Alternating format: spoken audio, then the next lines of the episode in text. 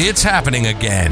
Welcome to Work Cookie, a CBOC podcast. As we broadcast around the world, get bite sized morsels and tidbits from our industrial organizational psychologists, other experts, and the latest research on the workplace to boost your organization's effectiveness. Sign up now at cboc.com. That's S E B O C.com to engage with our community, gain a sense of belonging, access our other media, and get rapid advice from our experts at cboc.com.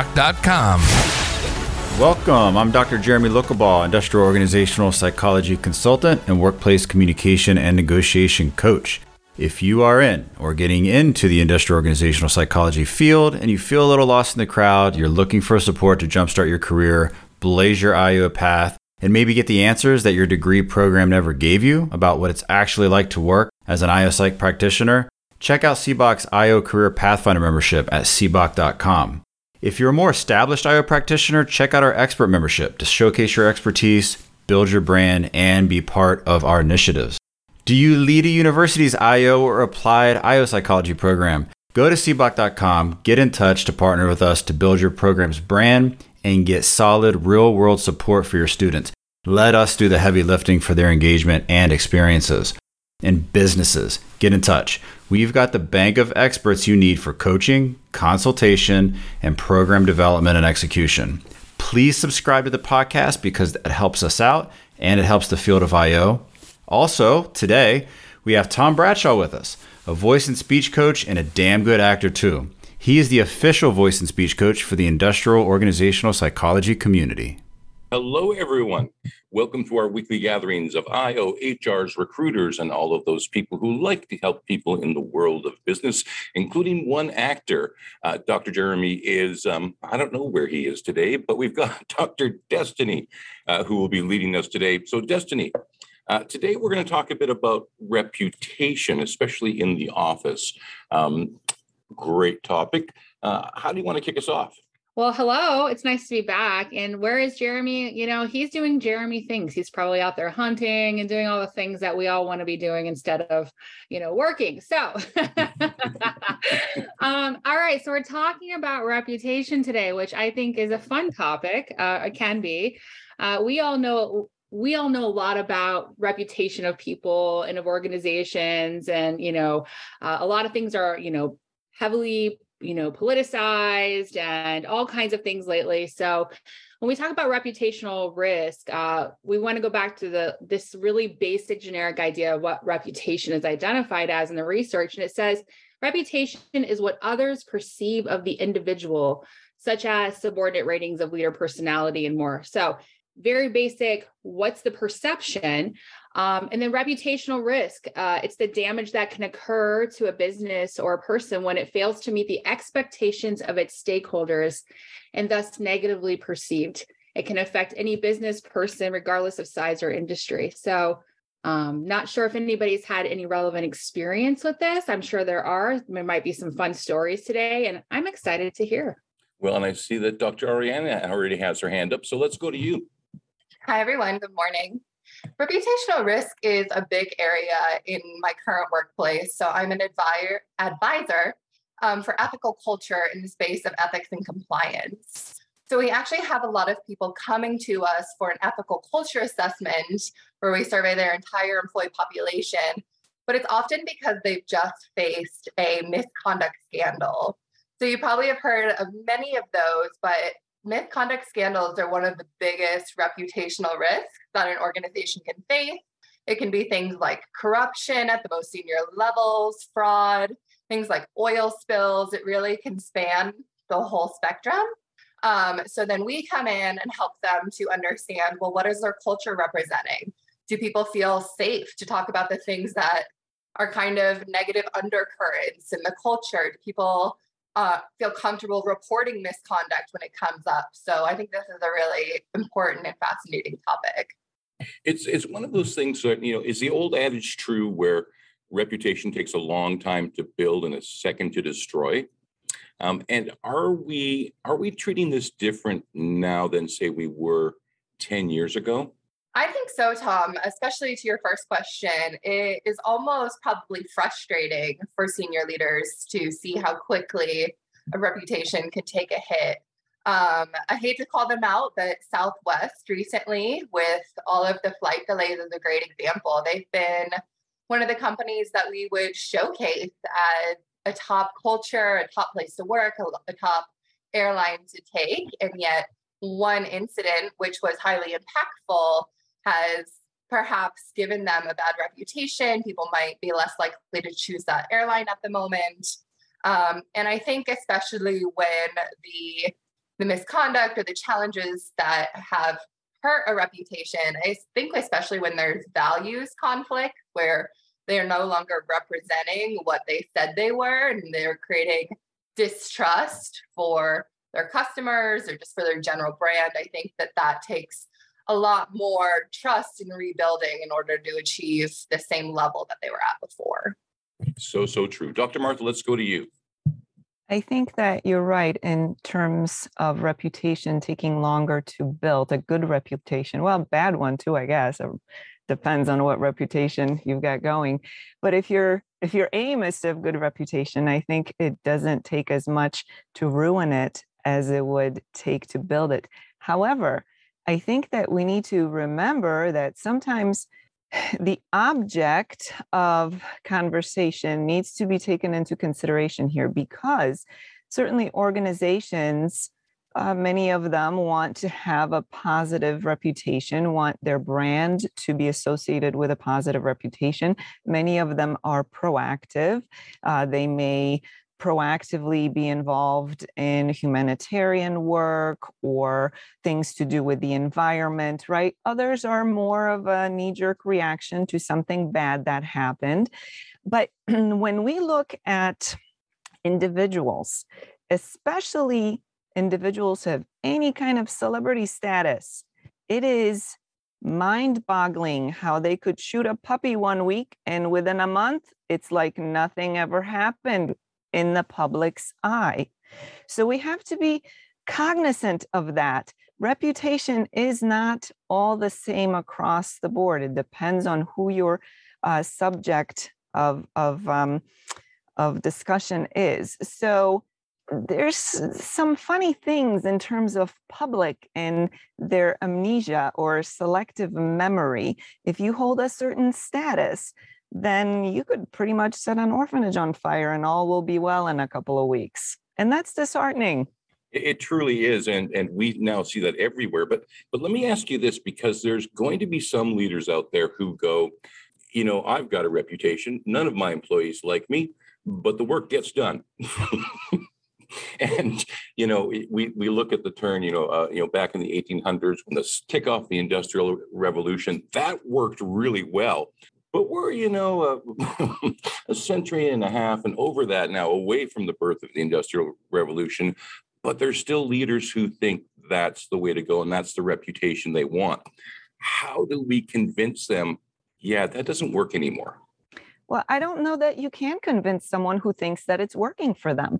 Some people for whatever their reasoning. Maybe the reasoning is it's easier to be a jerk and get things done than to try to be a nice guy and they'll walk all over you and they'll take advantage and things won't get done. So whatever their reasoning, if somebody is convinced that that's is what works, that is what gets things done, you're not going to convince them. You can show them all kinds of statistics, you can show them all kinds of things. So in essence, you have to wait for these people to retire because they're out there. Some people simply embrace negativity, negative attention. There are people who will tell you any attention is good attention. This is a reason why certain kids act out because if they're not getting positive attention, any attention will do.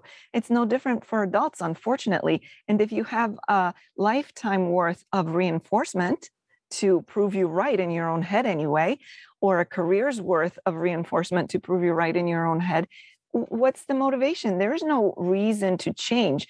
So in those cases we have to be realistic. You're not going to convince everybody.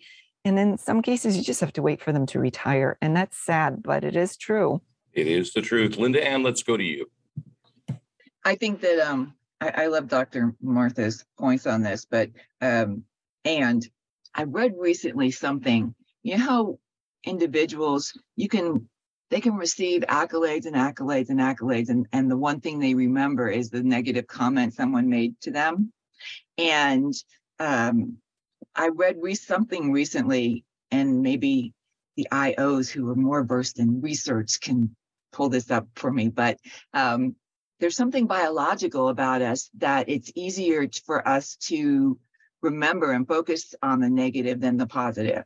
So I, um, my understanding, and I don't have it the the actual documents to back it up here now, but I did see recently in um an article or something that I was reading where it is an, it's human nature to remember the negative more easily than the positive. Um, so I think you're dealing with a little bit of that as well when you're talking about corporate reputation. The other thing though is organizational values are key in navigating uh, a corporate blow up of reputation reputation. And the ones who have really used those values the best to navigate recovery and let them guide them their decisions. And it's really helpful when you are making critical decisions and you go back to using those values. It makes decision making so much easier and so much easier to communicate to the organization, the employees. Um, and that's why one of the reasons is it's so important to have clarity of purpose and values going forward because it helps you navigate those really hard times.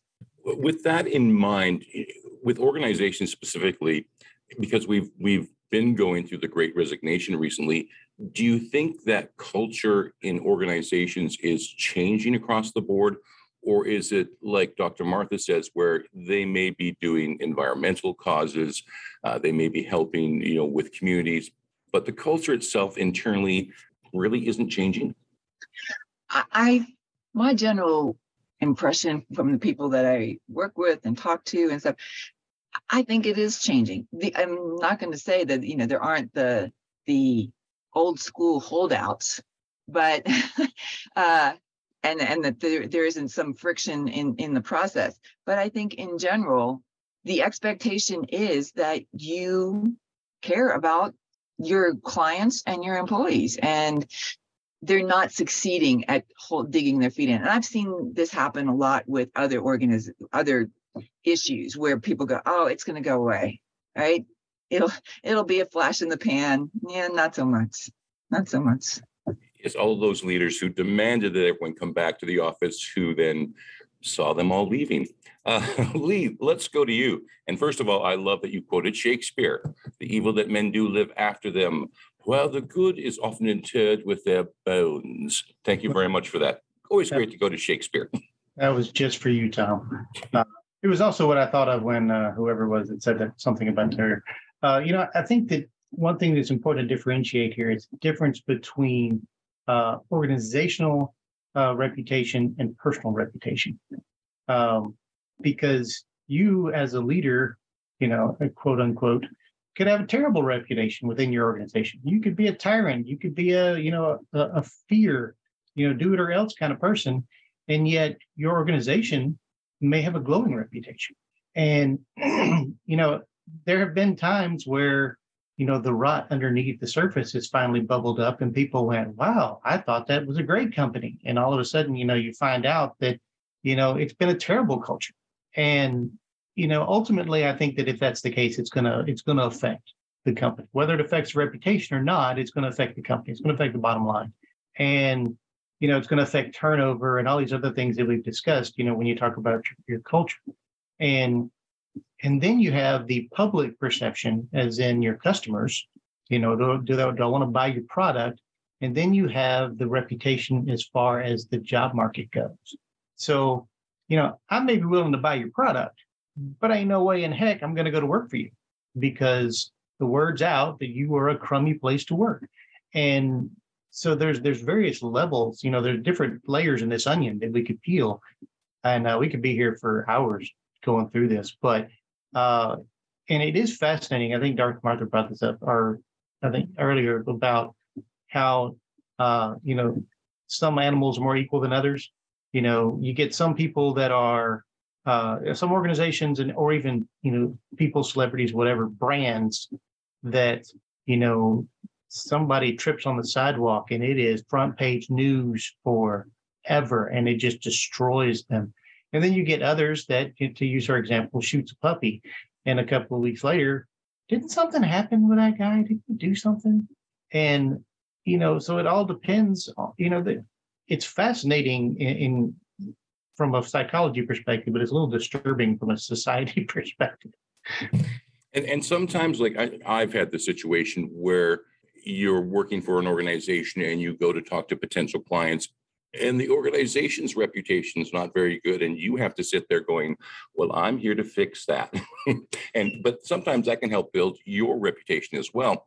And and since we kind of you kind of let us down on this on this topic what's the rep's represent reputation for io right now?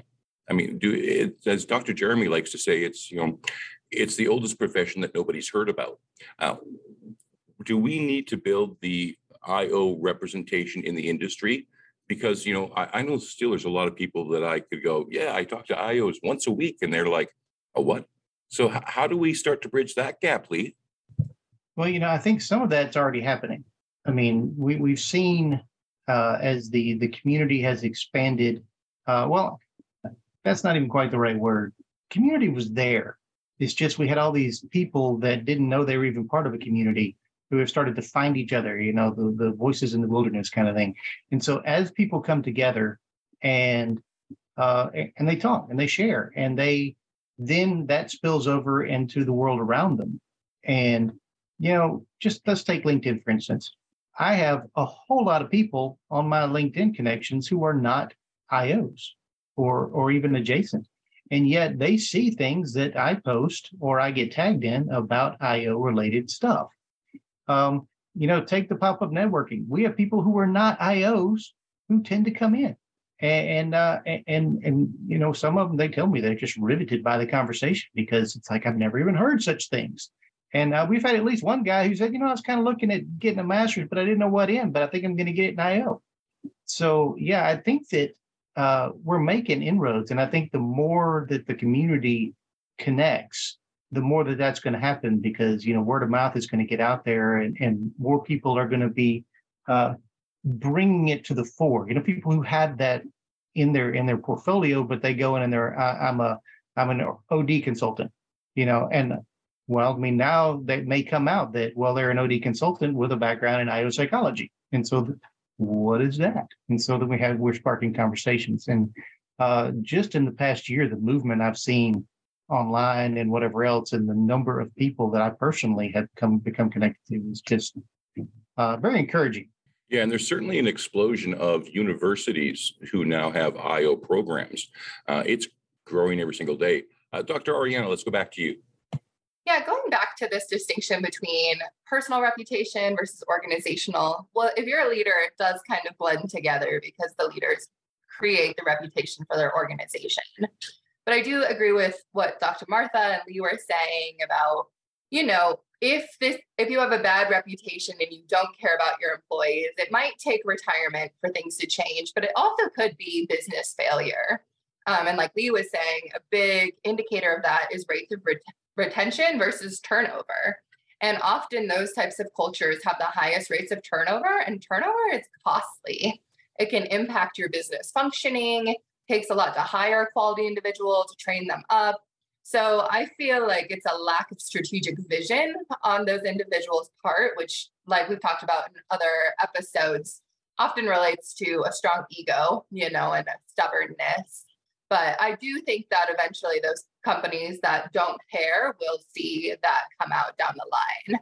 Um, and as it relates to more of the organization's reputation, I think a big influencing factor at the moment was what I might call a more global consciousness as we get globalized and have insight and sometimes direct video footage nowadays with Snapchat, TikTok, beyond um, of what's happening in other areas. So I think that that's creating more pressure to have a high um, values aligned, sustainable organization related to being more PC, which I like, you know, being more politically correct is usually a good thing when we're honoring different identities and perspectives. um, kind of related to like a cancel culture, you know, where if something negative comes out, people are like, no, you're canceled. We're not about this anymore. Um, and in my line of work, a big part of that is even looking at the supply chain. Uh, we in historically have been very disconnected to where did that come from? Where did that come from? Where did that come from? But now we're caring about the whole cycle, the person creating the lumber or the producing the cotton or whatever it is. We need to care about them and their well-being and their pay and their treatment. Um, so I think that's coming out more. But unfortunately, I do see the tensions that occur for different companies. An example is Amazon, where there was some some news coming out about their delivery drivers being on such high pressure that they're taking bathroom breaks in their trucks in a water bottle. Um, a little disturbing. Um, and yet, I am myself guilty of still leveraging Amazon as a service because it provides such high levels of convenience to the consumer and they have such a wide wealth of products that are, that are available but i think it still matters because I, even when i use it sometimes it creates personal character ethical friction for me if the, they are continuing to treat their employees this way and it does make me create the tension around should i be using them do i want to seek other resources things like that and i think that does matter for an organization yeah, and you know, it's it's interesting that you mentioned Amazon because the owner and his reputation really has changed over the last five or ten years. Where it's, it, at least in my eyes, it's gone more and more negative. Where you know, even five years ago, I was like, I would really like to meet this guy and talk with him because he seems so. And now I'm like, wow, I yeah. wouldn't want to work for him ever. Um, well, I just eliminated one client. Well, there you go, uh, Dr. Martha. Let's go to you A couple of things going back to what Lynn Diane said about a negative comment or something negative is much more likely to stick with us. And Dr. Thompson um, made a point in in the comments here. And we can look at that in a biological response type of thing because for individuals, and, and everybody will be a little bit different, but generally speaking, it behooves us um, as living beings to pay attention to the negative because it could be a matter of survival. So we're much more likely to pay attention to that as opposed to something that's praise or or positive or pleasant. That probably doesn't mean that our survival is at stake. And while, like I said, it will vary a little bit between individuals, some people pay attention more than others what's unfortunate is that when you get to an organizational level, which is what but a collection of individuals, that seems to be lost or watered down. That doesn't necessarily seem to have the same effect. But we live in the world of reviews. And what can a review do? Uh, one of the things it can do, it can really affect a reputation. And we know that people are much more likely to leave a bad review when they're unhappy than to take the time and write a positive review when they are happy with someone or something or an organization, an experience, product, whatever the case may be. So then that makes me think about this whole idea of IOs being this um, this uh, you know branch of of psychology that nobody seems to know about, even though, like you said, more uh, um, universities are now offering programs and more people are coming together as IOs. We still seem to be one of the oldest professions that nobody's ever heard of. From my own experience, I can tell you that a local SIOP chapter has members who are technically not IOs, but they identify with IO psychology and they consider themselves IOs. They belong to SIOP. They meet with the chapter.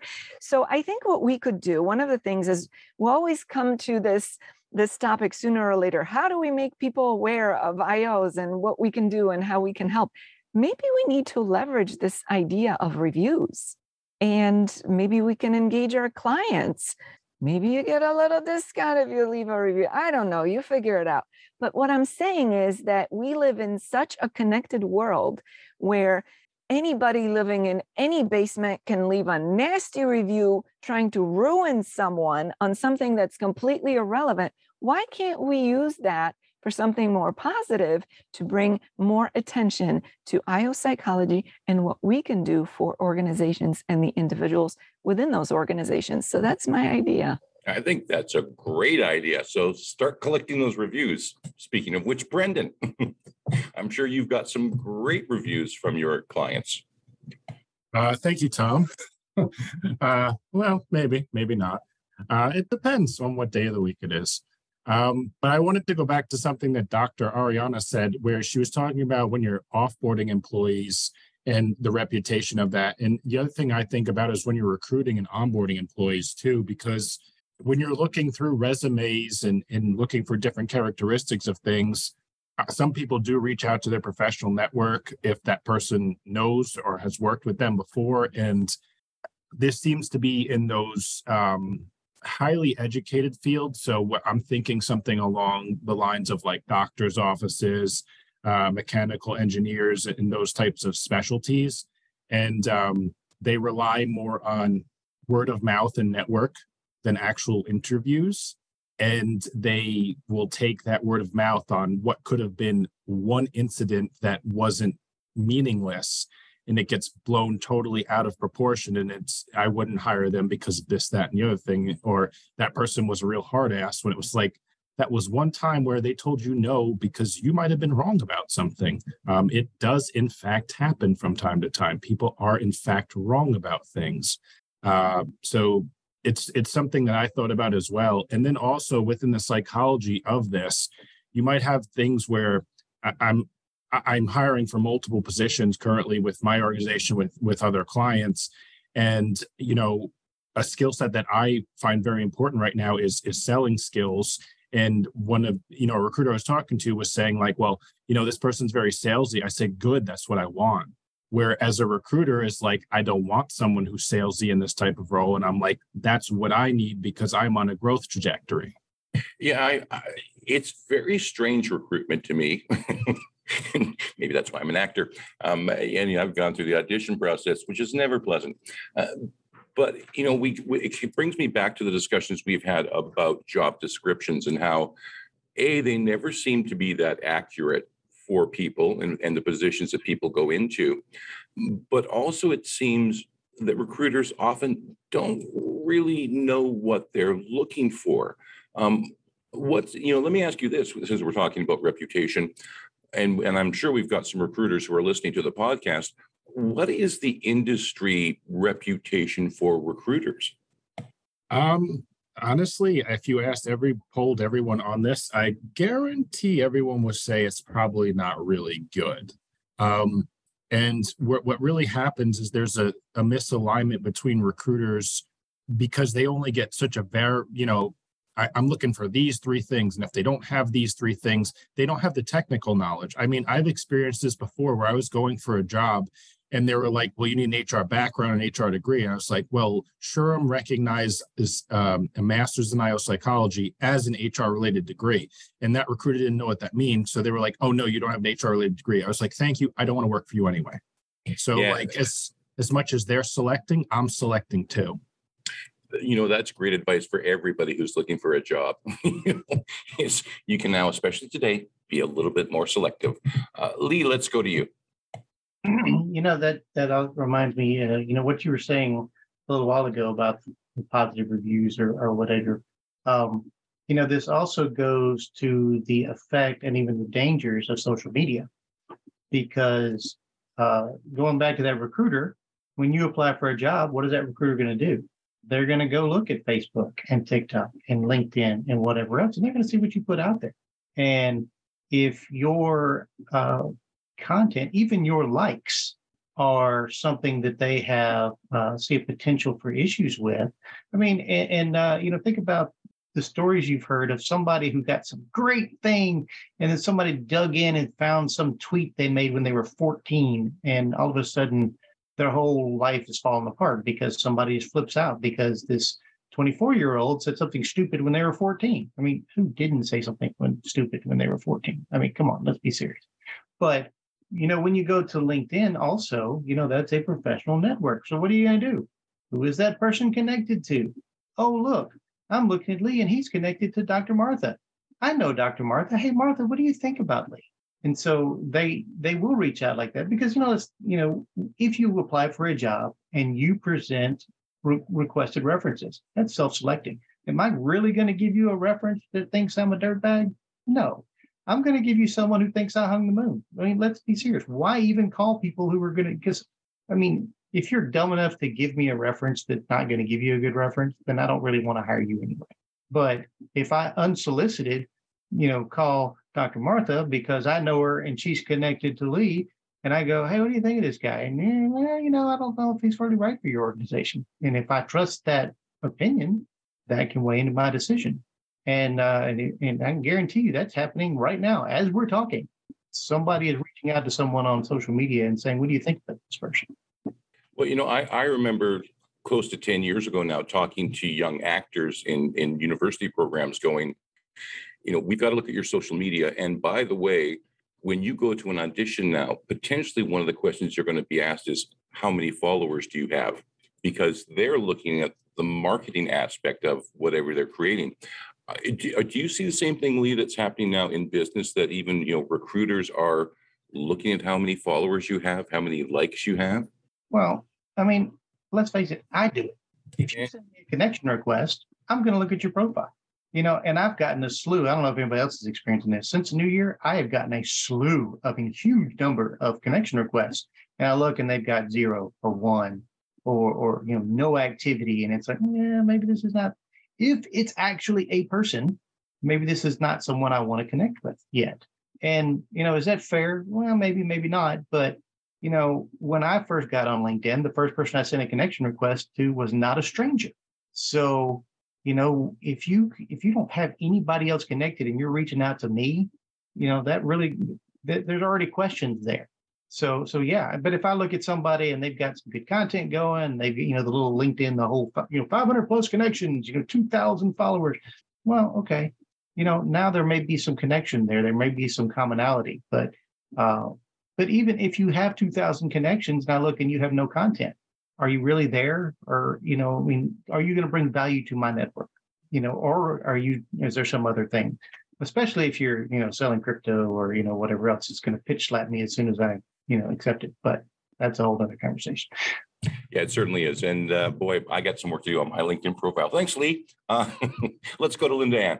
One of the things that a company that I that I used to work for um, would do as part of the recruitment process was encourage they, they outlined it on the website and they said you know um, if you want to come work from us for us then one of the things we ask you to do is choose somebody that already works for us one of our current employees and take them out for coffee or a beer or whatever and have a conversation with them and find out about our organization and find out if it's an organization that you would like to work for and that w- did two things. It helped give them insight into the organization, and it also um, gave that particular employee, you know, some kind of temperature check on what kind of a person or employee they would be. And that would help us sometimes to go, what do you think?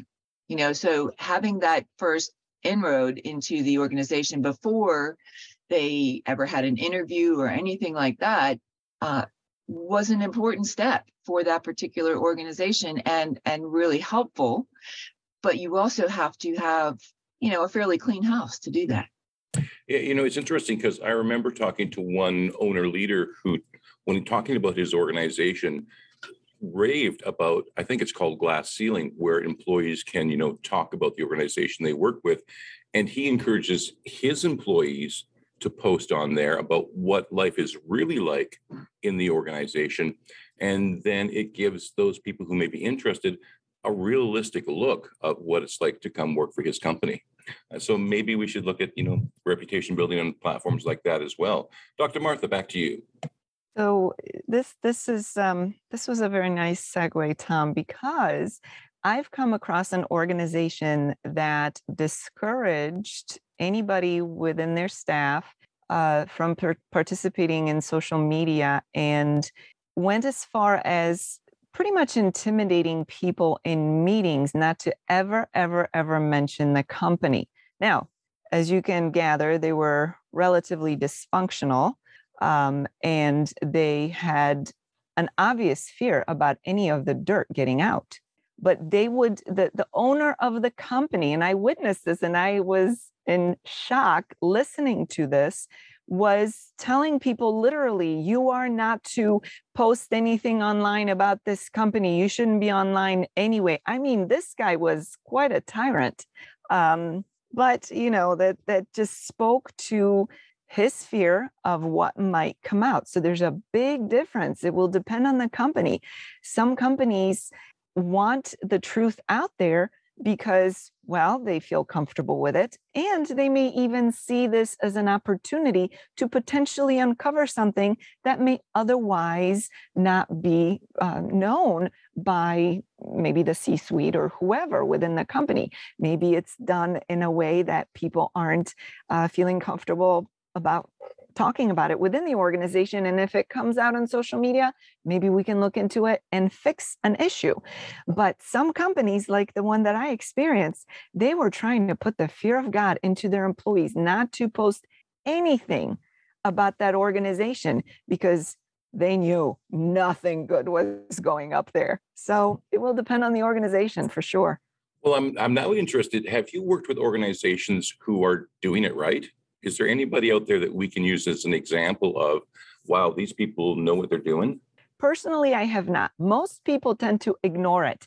Um, you know, some some companies will have a really outdated website. Maybe they'll finally update it and have something more relevant on their current information.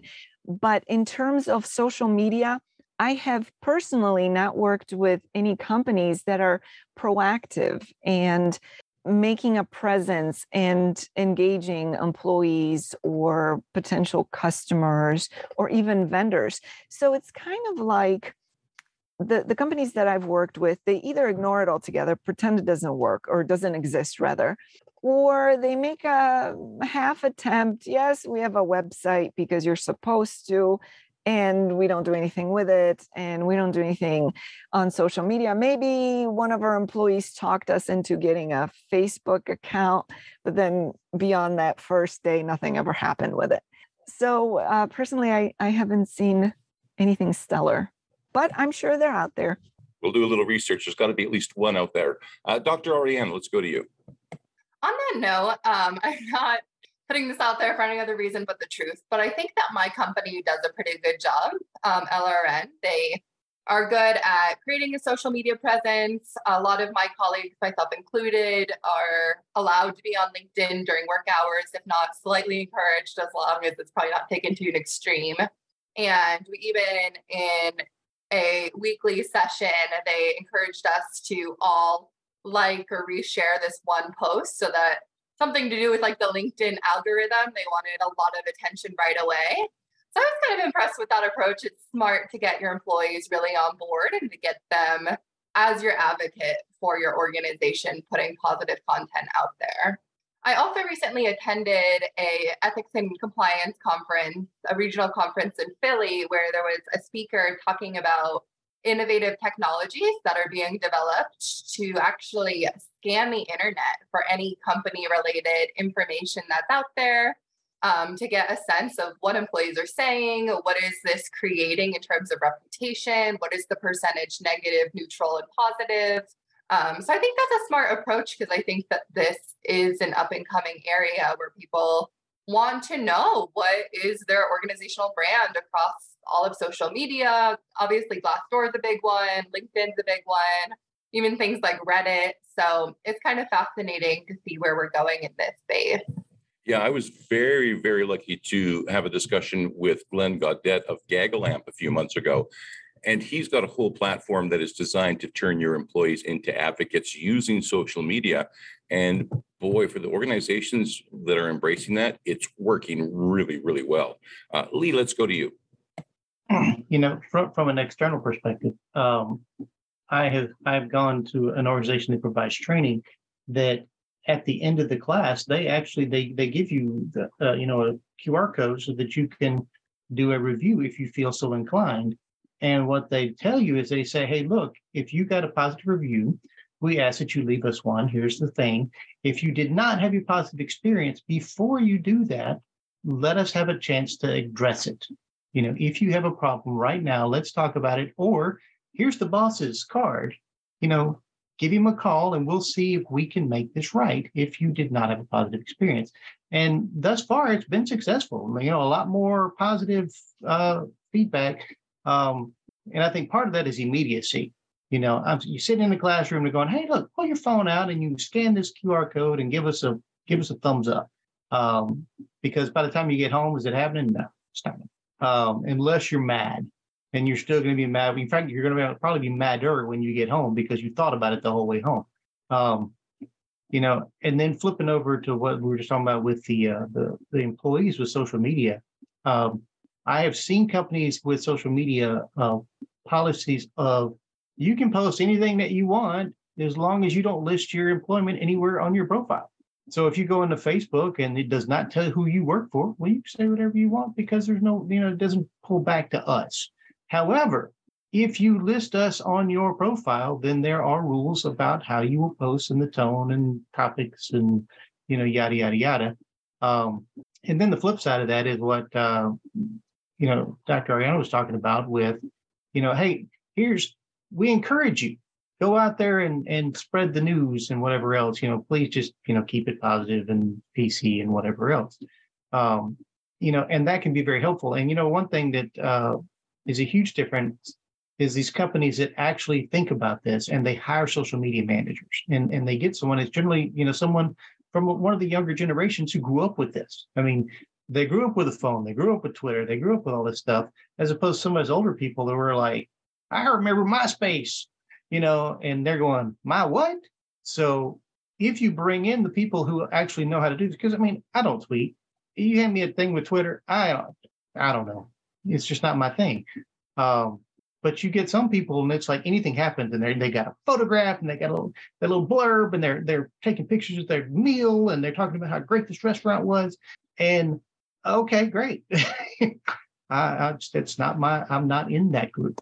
But if I were if I owned a company, I'd be smart enough to hire someone who does to go out and tell all the great things. You know, we need an ambassador. We need somebody to go out there and sing from praises. And really, that's probably you know a little uh, you know a little small expense on your marketing, um, because social media is, is not terribly expensive in the marketing you know dollars type thing as opposed to ads and and all that sort of thing. Um, so, you know, there's definitely something to be explored there. Yeah, I, I come from a rural, remote community, and I'll reveal this. I was 13 or 14 when we got the phone. So, social media, wow, what a big change. Uh, Ariana, I'm sure you're comfortable with social media. Let's go to you. Funny enough, I'm not very comfortable with the personal aspect. I um, my top social media has been LinkedIn, which I get a little bit of you know flack from from my friends. Um, but um, I actually wanted to pivot the conversation slightly, although there seemed like there's a lot of hands around this topic. But kind of tying again that line between personal accountability and organizational reputation, I wanted to bring up an interesting development from the Department of Justice that's actually come out where in the case of misconduct and these huge reputational risks, for the first time ever, they're starting to make individual leaders more accountable where it used to fall on the organization and organizations have lawyers and they're might be going to pay a fine. But I think it's a huge development for this space to start holding individuals accountable. At now, at this time, it's setting new precedent for individuals to potentially have to pay fines, um, face jail time, and beyond. So I think that's a really interesting thing to see how it's going to unfold in the workplace to see what are the differences when we're actually no longer letting individuals get away with things by having the protection of their organization? And now they're actually going to be held accountable for their actions. Wow big change. Uh, linda ann let's go to you. Wow dr ariana just opened a new can of worms i think. Um, but i wanted to get back to what lee was talking about and um, how the the particular company was handling any negative uh, experiences that their clients had. And one of the things that I would do when I was in marketing and sales was pay really close attention to any requests and any feedback I got from my clients. And my rule of thumb, because I had done market research, all those kinds of things, um, you know, where you hire a market research firm and you, they call all these people and all these that kind of thing. And it came down to this, and it was I had at least as good success with this process as spending thousands of dollars for market research. And that was when a client would make a request about a service or ask if we did something or had an issue, I would say, hmm. And when it was the second time I heard the same thing, I go, hmm. And third time, you better be doing it.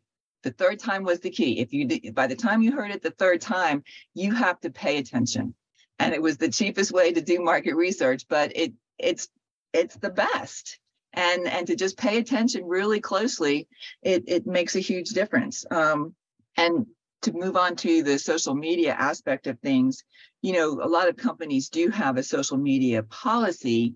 And what Ariana was talking about, I think, with you know DOJ's um, uh, trend towards holding people accountable. Some of that's been around for a little bit with, you know, if a bookkeeper sees fraud and things like that, if they don't report it or indicate, they can be held liable on that. So there are there have been ways people are being held personally liable um, for for certain issues, but you also have to get to the point where are the people what they're posting is it actually true? Because if it's not actually true then you're looking at defamation you know? So you have to be careful and make sure that it's a, it's a tiptoe through the tulips i guess you could say. Yes it's hard to believe anybody these days isn't it? Dr martha let's go to you. Oh that's that's something that i'm going to bring up because considering the potential power that social media has it's amazing how many people think just because it's on the internet or it's on TV back in the day, right? It must be true. And here you have the potential of one PO'd guy who can just rip someone or a product or an organization to shreds. And how many people are looking at that and thinking, this must be it because it's the only thing I'm finding online about this company meanwhile it's the only guy who bothered and he's in a minority of what kind of experience he had. Similarly we all know that there are plenty of fake reviews out there. If you ever come across one usually they're pretty easy to spot. However the general public once again if it's online must be true. If it's on tv it must be true. So the potential that social media has to influence things, including like reputation, um, I think that it would it would behoove companies to pay more attention to it and be more involved, engaged, and proactive in what kind of image exists. But again, you know, a lot of organizations think if I don't if I don't see it, you're not you don't exist anymore. I don't see you, right? I covered my eyes and that's it. So there's a lot to consider there because social media, good, bad, or indifferent, has a lot of potential to either elevate you, drag you down, or anything else in between.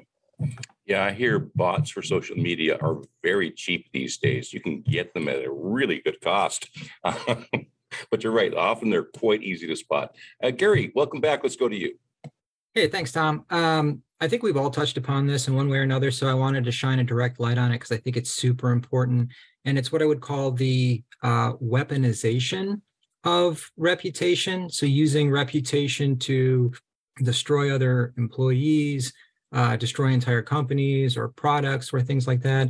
I mean, especially nowadays, it seems like it's become extremely amplified with things like social media and the internet. I mean, phenomenon like uh, the Salem witch hunts, right, which took place however many hundreds of years ago, you know, which would have been localized or, or closely localized to that small town, the rumors that went around and the whole psychological craziness that happened from it. Nowadays, you know, that's amplified worldwide, right? You can have a Salem witch hunt across the world. And a lot of times when we tune into the news nowadays, that's exactly what we see. We no longer see the news reporting information, but they're all about spinning information. And everybody knows which news channels and outlets they can go to to get a specific, particular opinion on what should be objective reality in a lot of in a lot of cases. So as IO psychologists, as uh, human resource professionals and the like, it oftentimes falls upon us to solve those organizational problems. And that, you know, when I was new to the field, that was a big eye opener for me was seeing that political savvy is an important core competency for managers, executives, um, even uh, key individual contributors. So when you walk into an organization and there's problems and there's the reporting problems, a lot of times what's underlying um, are the underlying issues have to deal with cliques or people actually trying to uh, snipe other folks that they see there in their way for advancement or they don't like them because they always disagree them with uh, disagree with them in meetings or what have you.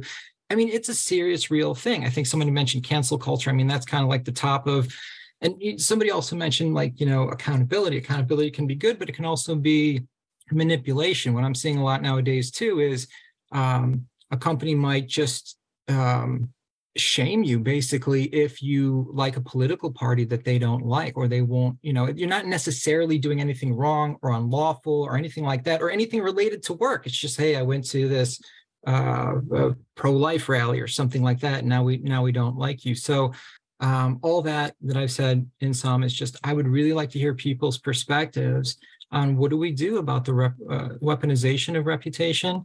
How can we what can we do about it within organizations as io psychologists and and let me ask you, Gary, like because that you're right, that's happening all the time these days. How do we rebuild reputation if we've we've gone through one of those situations?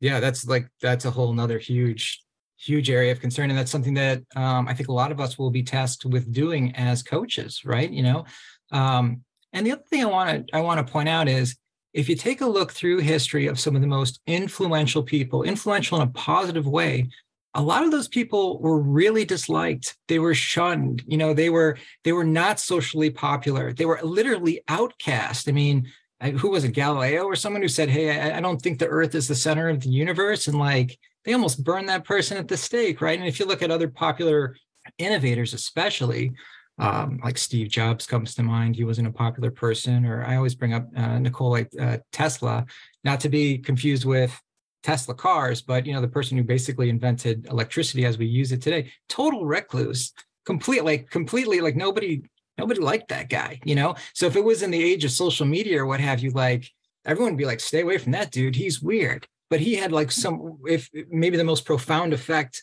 on our society. Like we use his stuff every day. So um I'm really concerned about reputation in social media being used as a tool for social and political control. Um, and again, what do we do about it as as IO IO psychologists? Yeah, Tesla's a little bit like IO psychology, one of the world's greatest inventors that most people have never heard of. Hey, Linda Ann, let's go to you.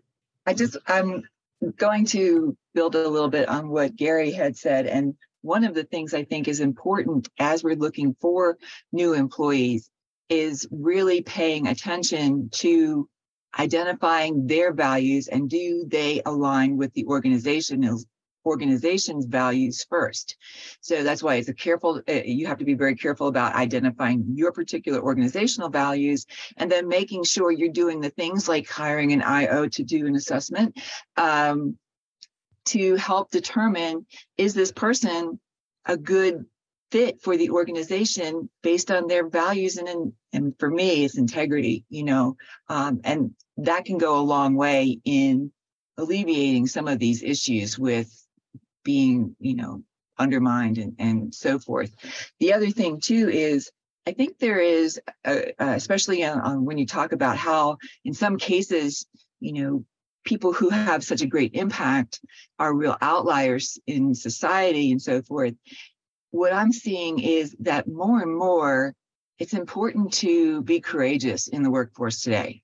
It's important to have the convictions of, of your beliefs and to have the courage to to stick with them and to share them.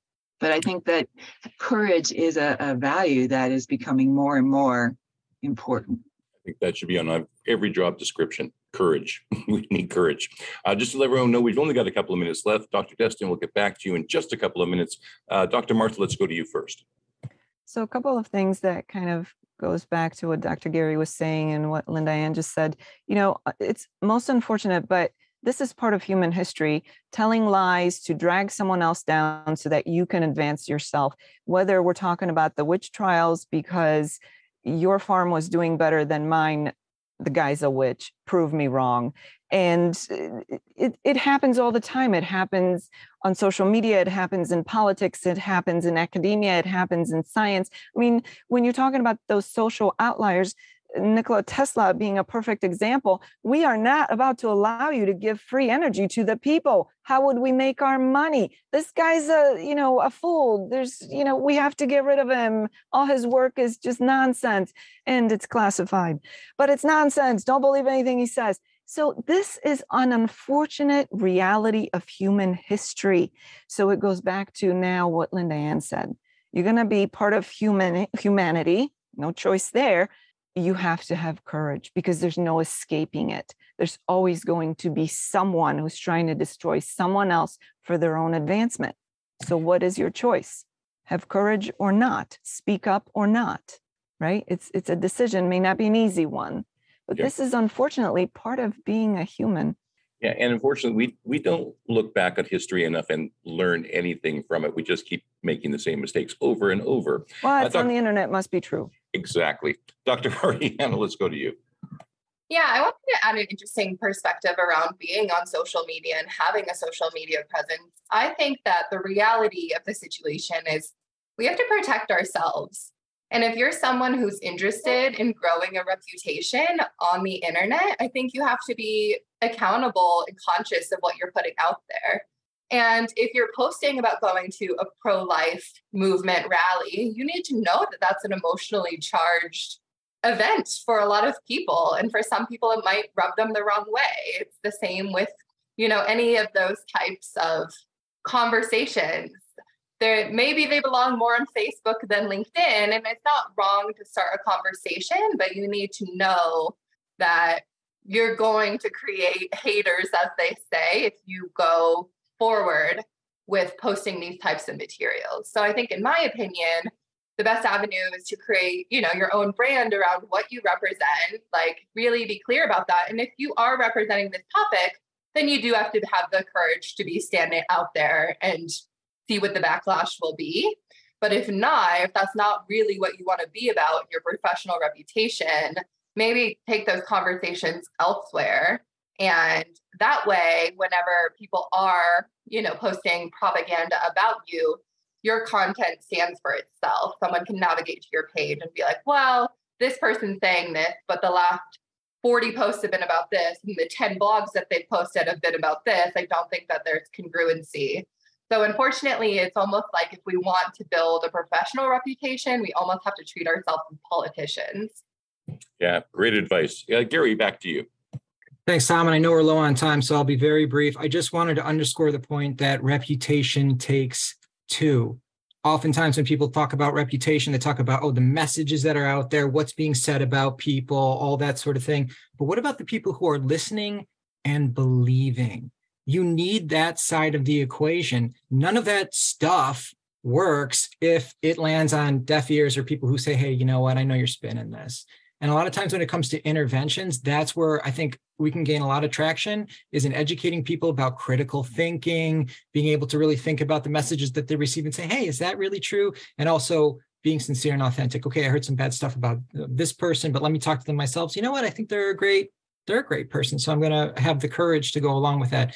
Um, let's look at that other side of the equation too, right? The people who believe um, what's said about someone's reputation yeah, once again, yeah, great advice. And boy, this has been a great conversation. Uh, Dr. Destiny, uh, let's bring you back in here uh, because um, what have you been seeing in the chat area?